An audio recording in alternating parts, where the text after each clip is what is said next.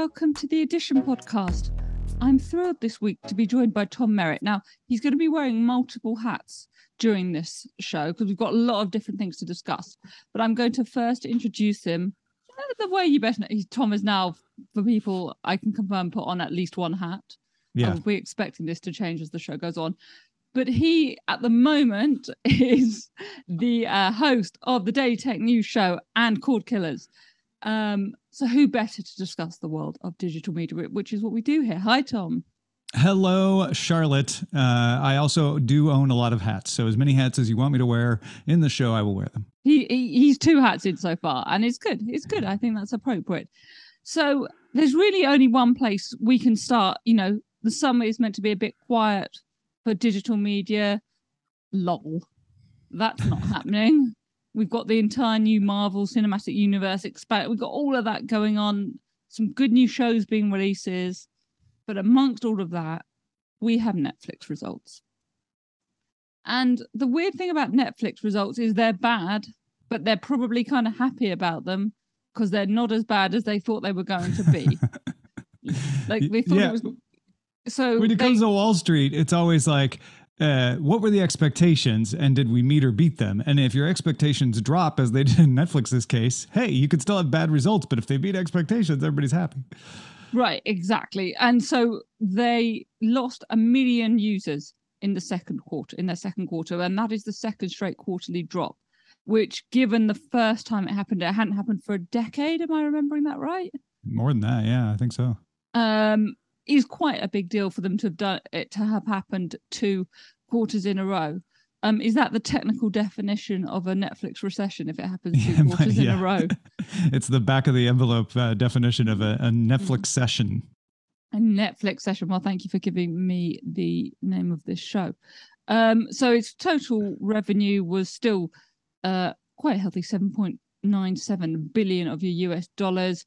Uh, that was just below analysts' expectation of eight point zero four uh, billion dollars. So it's a big deal.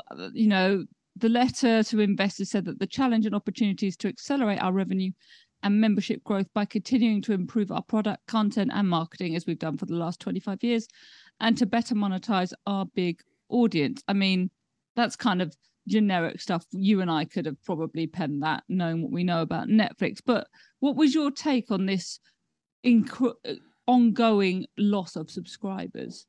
Yeah, I, I think it, it seems to have shaken Netflix, would be my first thing, uh, because they have reversed course on several things.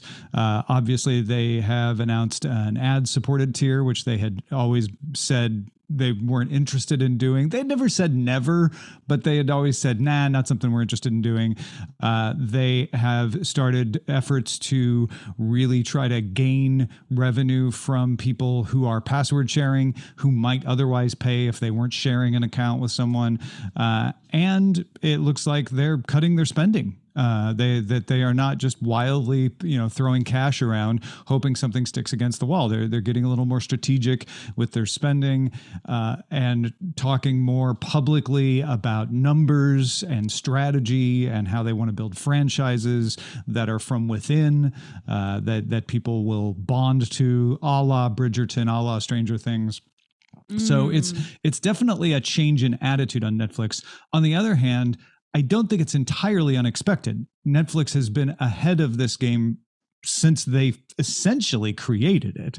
Uh, when they started the streaming version, remember they were a DVD service that everybody thought uh, streaming was a dumb idea. Nobody has the bandwidth. Who's going to do that? Uh, you know, DVDs are are solid, and they, they turned out to be right. So I feel like it's only to be expected that the first company to hit saturation would be Netflix because they've been at this so long and they're hitting saturation in the market they launched in first uh, in North America and the market they launched in second, Europe. Uh, they are not at saturation. In fact, they're growing uh, in Asia. So it's it's not all bad news and it's not all unexpected news.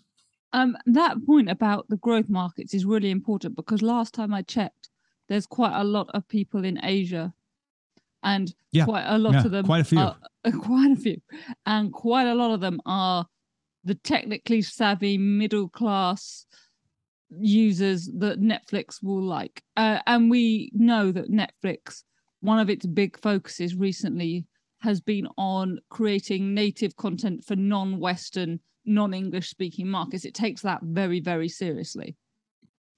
And yeah, you see a lot of good stuff coming out of Korea, a lot of good stuff right. coming out of Spain, places like that. Absolutely. Spanish language content has been huge investments. Same with Korea, exactly. Those those are big things for Netflix. So obviously they would see, I guess, some justification in those strategies that there are other markets where it's growing in and they can maybe create native con- you know more content in those languages uh for for those places where there is growth but um and I do think your point that you know there's been this kind of freak out is the era of streaming over because Netflix has had a couple of difficult quarters.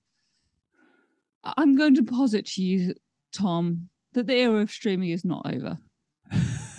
Ooh, uh, yeah. You know, when you posit something to me, it makes me want to take the other side, but I'm not sure I can. I'm also going to put to you that a lot of people are still going to use a lot of streaming services. Mm, what mm. Um, what I do think is happening, and I think you and I have discussed this before, is people are very reticent to sign up to all the streaming services. Yeah. Um, you know, Paramount Plus just recently launched in the UK. And, and as I wrote, I wrote about it on on the addition newsletter. I was like, honestly, you don't need to spend the money on it yet. Unless you are completely obsessed with Star Trek and must have all of Star Trek at your fingertips and don't have access to it on all the other services you already have.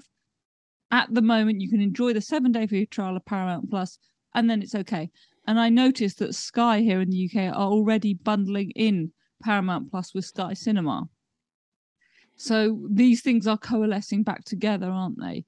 Um, and the other thing I find interesting about these Netflix numbers specifically is we have always kind of assumed, I think those of us like you and I who follow this streaming world closely, that it was always Netflix plus one or maybe Netflix plus two that people would have. But everyone had to have Netflix, and maybe you'd have Amazon Prime for the free shipping. And then if you fancied Amazon, oh, sorry, if you fancied Apple or Disney Plus, you'd go in one of those. I'm not so sure Netflix is the go to one now that everyone feels they have to have. Yeah, that's that's the other problem uh, that I didn't mention is competition. It's not just saturation; it's also competition. So, uh, to to borrow a phase from Marvel, we're entering a new phase uh, of this story. Right? We are we are now in a world of parity where Disney Plus is not only popular but international. Paramount Plus, as you just mentioned, international. Uh, you've got Netflix racing ahead of the competition by going international early, but you're starting to see other companies catch up. So you also have regional players like Viki, like Kocowa, uh, like Hotstar, which is Disney. Uh, but th- there's plenty of other examples out there. So Netflix can't just command the market because they're the only one. They can't just command the market because they have the most experience. It's now an open market, and and as we know from Friendster, uh, you just being first is never enough. You, never you've got to stay best. No, because you might have the something come along and eat your breakfast. Um, uh, and I, I think Disney Plus is the thing that has tilted the balance actually, and particularly I think part of this actually it's a terrible thing to say, but I think COVID really helped Disney and Disney Plus because it forced Disney to make the decision to put big property IP straight on its streaming service instead of trying to make people queue for theaters it had to get it to people. So it got yeah. it to them on disney plus and people were prepared to pay for that content. And people and, signed up for disney plus that might not have otherwise. Uh, for sure for sure. And probably just went oh do you know what? I'm not going anywhere. I'll spend the 70 bucks to have it for a year. And then you're in and then it's actually there's just a huge amount now on disney plus which has changed the game and i think is the big comparison to something like Paramount Plus, where there's just not enough substance. And I wonder if the big flaw and that kind of rather benign statement from Netflix hints at this. I wonder if the big flaw has been the content. You know, Disney is churning out big ticket items so regularly, whether it's from the Marvel Universe, Disney stuff, stuff like Pam and Tommy, the Beatles Get Back, is a constant flow of really big ticket content. And there's Squid Games, there's Stranger Things, and then you're kind of struggling. I, I'm being a bit disingenuous, but not much with the big stuff that you have to have Netflix. Like when we first got Netflix, you had to have Netflix because you had to watch Orange is the New Black. I can't think of a show that recently, and I do watch Netflix. You know, I've enjoyed the Lincoln Lawyer. There's things I've enjoyed on it, but like, there's none of this stuff. Oh my god, it's coming out today. I've got to have Netflix so I can watch it before all my friends spoil it for me. Yeah, and and I think even more so, it's a different one of those for different people. Uh, whereas with Disney, arguably it's different for different people with Disney too, but it's Marvel, it's Star Wars, uh, it's Disney, the brand itself, and, and, you know Disney movies and Disney series for kids. Uh, these are huge franchises, and that's why you see Netflix publicly trying to reassure investors: we are going to build franchises. We are going to build a Stranger Things franchise so that the Stranger Things fans get bigger, and when there's a new Stranger Things spinoff, uh, they will flock to it, and they want to build The Witcher into that, and they want to build Bridgerton into that. The problem is, you know what to think of when you think of Disney. And in fact, I would argue most people know what to think of when they think of HBO Max, what kind of programming they're going to get. Netflix is like a broadcast network, right? It's it's like BBC One. Uh, you're gonna get anything on it you you you you will get good stuff but there's not just the thing that you're going to get. And i think that causes a lot of people to wonder well do i really need it? Because i never really know what's coming next. Granted broadcast networks certainly in the united states uh, continue to have large audiences. In fact the only audience larger than cbs according to nielsen is netflix. And the reason i know that is because netflix cited that in their earnings report because right. they're actually, citing numbers now. If someone had told you that 15 when Netflix was starting this thing, if someone had told you it'd be bigger than CBS or the competitors to CBS, you'd have said that's crazy. I would have said it'll take a long time. Uh, I would have probably said only because of the decline of broadcast. I would have predicted a faster decline for CBS than I would have predicted the right. uh, the success of Netflix. Put it that way. Uh, and that conversation is a whole different show. I yeah, wanted yeah. I want to talk to you about this ad tier that, as you mentioned, they're going to re- put out in 2023. It's going to be set at a lower price. Um, obviously, the idea is to try and encourage uh, some people in, you know, get some revenue off more people. Um, and yes, you're you're right that they kind of never said, "Oh, ads smell. We don't want ads." But they kind of were a bit snotty about it. And the They're whole thing was, yeah, yeah, and the whole thing was, haha, if you watch this on TV, you have to watch it with ads, but if you watch it on Netflix, you get the whole show the whole way through. Now, I'm someone I don't particularly mind ads. No surprise, you know, I have ads on this show and I enjoy that. I don't particularly I don't resent it when I listen to podcasts or watch TV shows that have ads on it um i you know when it's creators and podcasters i like hearing the things they're interested in.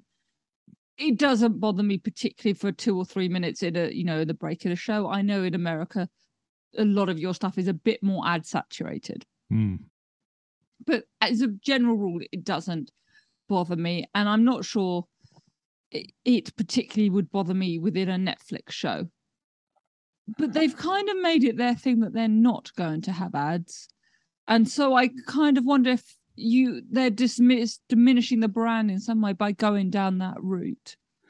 Yeah, it's it's a fair argument, right? It's not about what's rational; it's about what your perception is. Uh, I I've gone round and round with a few listeners to to Cord Killers who say if they bring ads to the platform, uh, I will unsubscribe. And I say, well, hold on, what do you mean by that? If you do you mean if they inject ads into your current plan, or do you mean if they bring ads at all?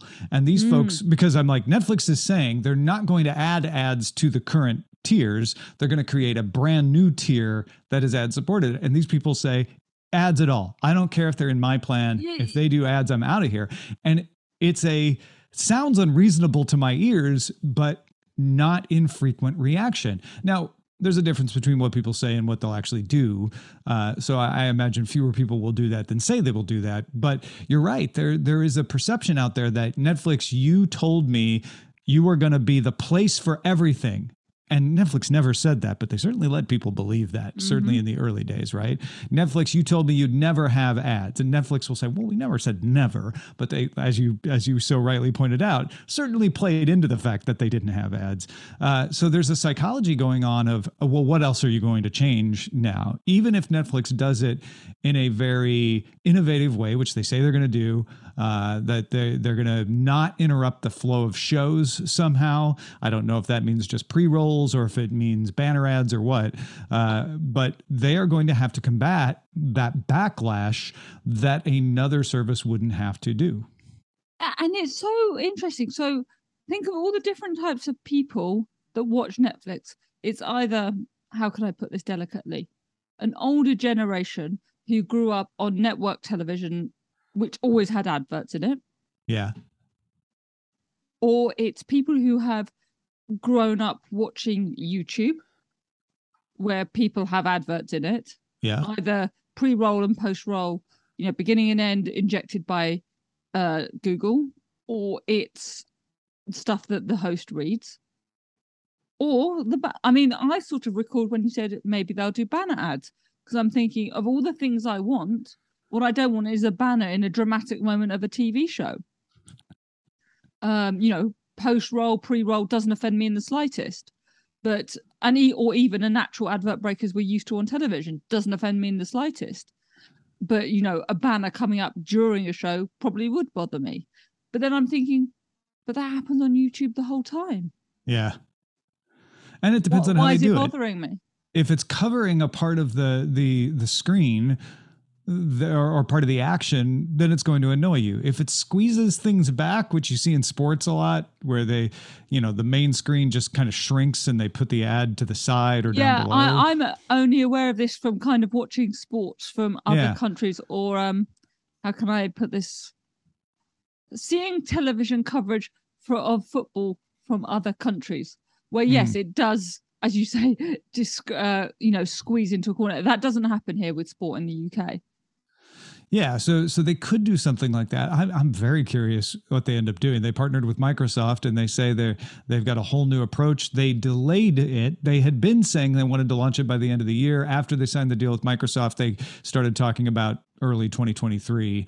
Uh, so it sounds like it's going to take a little longer to get going. Uh, I'm I'm I'm sitting here on the edge of my seat. Uh, the, it's the most well, dramatic thing Netflix has done all year. What are they going to do with ads? It's even more dramatic than the end of Stranger Things or exactly. something or something. And look, we will definitely discuss it when you come back because it is a big shift. I mean, I I'm noticing, for example, Amazon Prime Video. There are some pre-roll ads in that, but it's normally for their content, isn't yeah, it? Yeah, it's trailers, promotion, stuff like that. Yeah. Which again feels a bit different to buy this product or sign up mm-hmm. to this thing. Uh, as again, I, am not offended by the pre-roll trailers. In fact, I quite like it because maybe I'll find a show. People get really I, bent out of shape by that, but I'm like, well, it's it, you're just telling me another thing that's on Amazon. That's actually a service. You know, I may or may not like it, but it's good to know. One, I might find a show I like. Two, there's a skip button. It's okay. Yeah, that's the key. It, it will be okay. Um, but yes, there's all sorts of ways this is going to work. We don't even know really the uh, the price point this is going to be, but we're led to believe it will be lower cynical me wonders if they're also going to put up the price once again of the normal plan when they integrate this lower mm. one. Um, I, I and I do think that increasing price point is pushing its luck. I think that's a big factor in people going, do you know what? I don't need this anymore. They seem to acknowledge that the loss in subscribers is in part due to raising prices. They also acknowledged that the average revenue per user went up when they raised prices. So, uh, you know, there there may be some room in that that uh, supply and demand uh, graph. Still, we'll see. Look, uh, yeah, it, look, it's re- it's really fascinating, and you and I will no doubt have different conversations on a variety of different shows about this as this mm. plays out over the next six, 12 months. Um, but of course, I want to say thank you to people for su- supporting this show. If you don't want to spend your money on a streaming service on Netflix, you could, of course, spend it by supporting and subscribing. But I just say Tom is now putting on another hat just because he knows what's coming next and we're having a gear shift. So I really appreciate his commitment to this. But yes, if you know, if you've decided maybe Netflix is not for you, maybe supporting the addition is. Um, you can subscribe monthly or annually. It's only £3.50 a month, Tom. £3.50 a month. That's like a third of the base Netflix price. That's nothing. £3.50 a month. Help support independent media. Get, you know, you get an extra Sunday review of normally a show, a book, something like that, a movie. Um, there'll be exclusive content, other written content for uh, listeners as well, um, and and readers. The podcast is never behind a paywall, but other stuff is. So I do hope you'll head over to the addition with an A double D substack.com and support me over there. Now, Mr. Tom Merritt, I introduced you as the host of DTNS and Cord Killers. But when I was on holiday, you were on a different show, hence the new hat. That's right. and thank you for committing to a visual bit on your audio podcast. Yes, really yes, yes. No, it's important. Um, I'm gonna have to put some screenshots up in the in the in the newsletter that goes out accompanying this. But um, it's called a word with, and I have to say, I think I timed it just right, listening to it on a plane journey and listening to it on holiday, because you pick a word, a subject every week. You have an expert very well informed guest to discuss that topic. And it's a about an hour long, in depth conversation with you. And I have to say, I thoroughly enjoyed it. I love the format. I, I've loved the conversations you've had so far. Not just smoking, you know, blowing smoke up your butt. I really do mean that. But what inspired you to? It's completely different to the shows you do now. Like DTNS is kind of sharp, 20 minutes, half an hour, the news of the day, bang, move on. This is different. This is like having a conversation with a friend at a coffee shop, but a really, really, really freaking smart friend. yeah, I I got the idea for doing the show uh, when I was listening to other shows. So I'd be, you know, out walking my dog, uh, listening to a podcast, and I'd think, oh, I, I want to, I want to, I want to talk about just that part of of the story they were talking about. And and like most shows, uh, they move on and and they talk about other things. And so I got the idea of being able to have people on to have an extended conversation where we talk about not what to think, not what I do with Daily Tech News Show or Know a Little More or even Cord Killers, where we where we research and say, okay, here's what's happening. Uh, what is our opinion about what's happening? But we have to really understand what's happening to talk about it, like we did now. We, you, you set up the Netflix story by talking about the earnings report and what they're doing. I wanted to talk more more not openly but but with fewer limitations about how people approach a topic and how people think about the topic. And so I decided, and, and I kicked this around for like a year in my head. I had different names for it, I had different topics for it.